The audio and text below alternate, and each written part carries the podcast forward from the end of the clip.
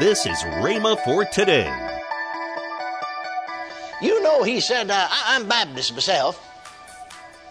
And he said, my aunt lives there in Dallas, 68 years old, been bedfast for nearly 5 years. Doctors just give up on her, said she phoned me. She read in the paper about this meeting and so on. She phoned me and said, get an ambulance and take me out there.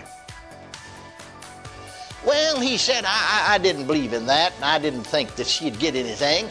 But you know, he said, I'm her sole heir, and she's worth millions. And you just don't say, no, I'm not going to do it. Welcome to Rhema for Today.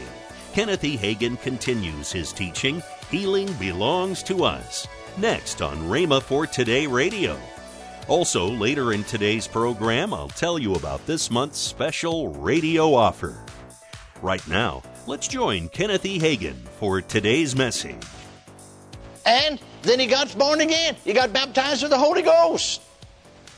And so he said, I was there for 10 years, going regularly to every service. They had services every day. For 10 years in Angelus Temple. 10 years. Then he moved there to Northern California. He'd been up there for 4 years. In 1938, he discovered he had a hernia. He said, I said, you know, to my wife, well, all I've got to do now. Now then, you see, he's 14 years old in the Lord. Been baptized the Holy Ghost 14 years. All I've got to do is just get on the train. 1938 rode trains more than anything else, you know. Go down to Los Angeles, get in Miss McPherson's healing line, however to pray for me, I'll be healed. Now, before he got down there, he developed a double hernia. That's 1938. So he went down there, he said to me. She's talking to me personally. He went through these different 5 healing classes and got him a card. Got in the healing line, didn't get a thing. Well, he said, I said to myself, she just didn't have it tonight. You know, if she'd have had it, you know, but she didn't have it. Well, you can readily see where his faith is, you know. First, when he first went 14 years before, wasn't too much required of him. He didn't know anything. And so he said, I went through 5 more lessons and got me a healing card, got in a line again. You know, she'd probably have it tonight, and didn't get a thing. So I got on the train, went back home with my 2 hernias, double hernia. And my wife asked me, and I said, well, you know, Miss McPherson used to have it, but she lost it. Because if she had had it, I'd have got it. You know, I got healed that first time, so she had it then. But in these last 14 years, she's lost it because I didn't get healed. Now then, you see, 38, 54, this is 16 years later. He's talking to me. He still has both of his hernias. He said, you know, after World War II, revival divine healing started here in America. He picked up a newspaper, you see, and read that Jack Cole would be down at Stockton, California, just south of Lodi. So he read all these reports of healing. All you'd have to do is just get down there. He got down there in the healing line 2 or 3 times, didn't get a thing. Picked up a newspaper and read that a fellow by the name of Oral Roberts would be in Sacramento, California, with his tent, you know, way back there. And so he got in a meeting, he got in a healing line several times, didn't get a thing. And, you know, you see, and so he told me, you know, he mentioned these 2 because they were the 2 most outstanding ministers, had the biggest crowd. And then he come right on down the line to lesser ministers. He'd gotten all of them healing line. And last year he said, the camp meeting you preached this year, Brother William Branham preached it. And I'd read his vision. I knew all I had to do was to get over there. I knew the word of knowledge operated in it. And now he didn't read the card. Another fellow took the card. But see, supernaturally, he told me exactly what's wrong with me. He didn't know, never seen before in his life. Told him exactly. Brother Brandon would tell nearly everybody that. And he told him, he said, you know, you have a double hernia. But he still wasn't healed. And so he said, this year you preached that. I read your vision. I knew all I got to do was just get over there and you lay hands on me and I'd be healed. He said, you laid hands on me twice. Didn't get a thing. But I'm beginning to see something. Well, thank God. Sometime folks eventually do. Amen. I'm beginning to see something. What is it you see? I'm beginning to see God expects something of me. God requires something of me. I said, certainly does. He's expecting you, you see, to walk by faith. He's expecting you to do your own praying. He's expecting you to get results on your own faith. Actually, I said, instead of you having to be prayed for, you ought to be out praying for others yourself. Well, he came on to those morning teaching lessons as well as nighttime. I closed the meeting out September 1954.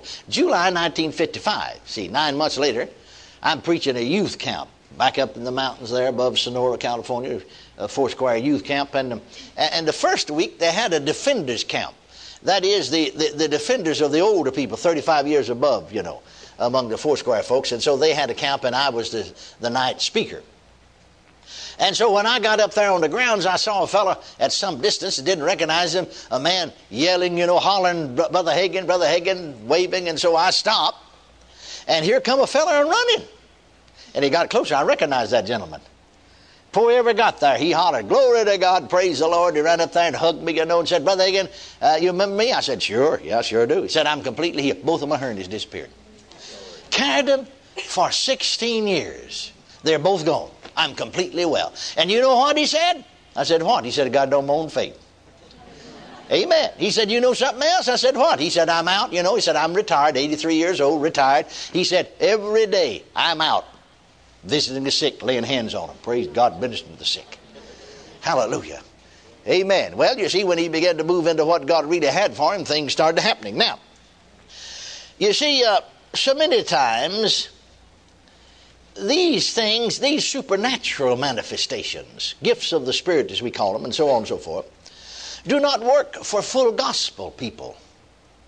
Now, why isn't that so? Now, folks that are babies, it will. Now, why is that? Because God expects more. Now, is that fair? Certainly it is. I mean, don't you expect more of a 14-year-old child than you do of a 4-year-old? Are you being unfair? No. Spiritually speaking, the same thing is true. I remember when the first revival meeting, tent revival, in 1948 that Brother Roberts held in Dallas, Brother Oral Roberts, November of 1948. I was pastor at that time of Church of East Texas. I came up for visited several services, saw people I knew. I remember one lady I knew personally, and I knew she was stone deaf, was instantly healed. Praise God, so on and so forth. Now then, the next year, 1949, you see, now that was November of 48, February of 49, which was only, you know, December, January, 3 months hence. I had left my church and was out on field ministry, and I was holding a meeting, a church meeting, in the suburbs of Dallas, one of the smaller cities, towns there. Well, you exactly wouldn't call it a city. I mean a town, because it's a, you know, it's between 50 and 100,000 people. It's over 100,000 people now. But now I had just, and so I went into the. I asked the pastor I was holding a meeting for, because I need a haircut, you know, where he went, you know. He recommended a certain barber shop. So I went to this barber shop. But there were several fellas waiting on him, and I was in a hurry, and so there's a younger man there. I know later on he told me he's 28 years old. And so he could cut my hair. In fact, this barber, the other one that the pastor recommended, he said, you know, he wouldn't be able to get to me anyway before closing time, and he would recommend this young man. So I took him on, and he did a good job. Anyway, got to talk to him. See, he didn't hear anything. He didn't know whether I was a preacher or whatever, you know. He got started cutting my hair, and he said, "Let me guess, said you're either a preacher or a school teacher." Well, I said, "I'm a preacher. I'm a minister." "What church you pastor of?" I said, "Well, no, I don't pastor. I'm here holding a revival meeting in a certain church." And when I mentioned this full gospel church, this fellow said, you know that fellow Oral Roberts?" Well, I said then, I didn't know him. I'd never really, well, I had met him in that meeting, shook hands with him, but that's all. I said, "I really don't know him, but I've been in a meeting, and I know who he is," and so on. And so he said, "You know," he said, "I'm Baptist myself." And he said, "My aunt lives there in Dallas, 68 years old, been bedfast for nearly 5 years. Doctors just give up on her. Said she phoned me. She read in the paper about this meeting and so on. She phoned me and said, 'Get an ambulance and take me out there.' Well, he said, I didn't believe in that, and I didn't think that she'd get anything. But you know, he said, I'm her sole heir, and she's worth millions. And you just don't say, no, I'm not going to do it, when you're going to inherit, and they're already up there, you know, pretty old, and not on that, given up to die, and bedfast.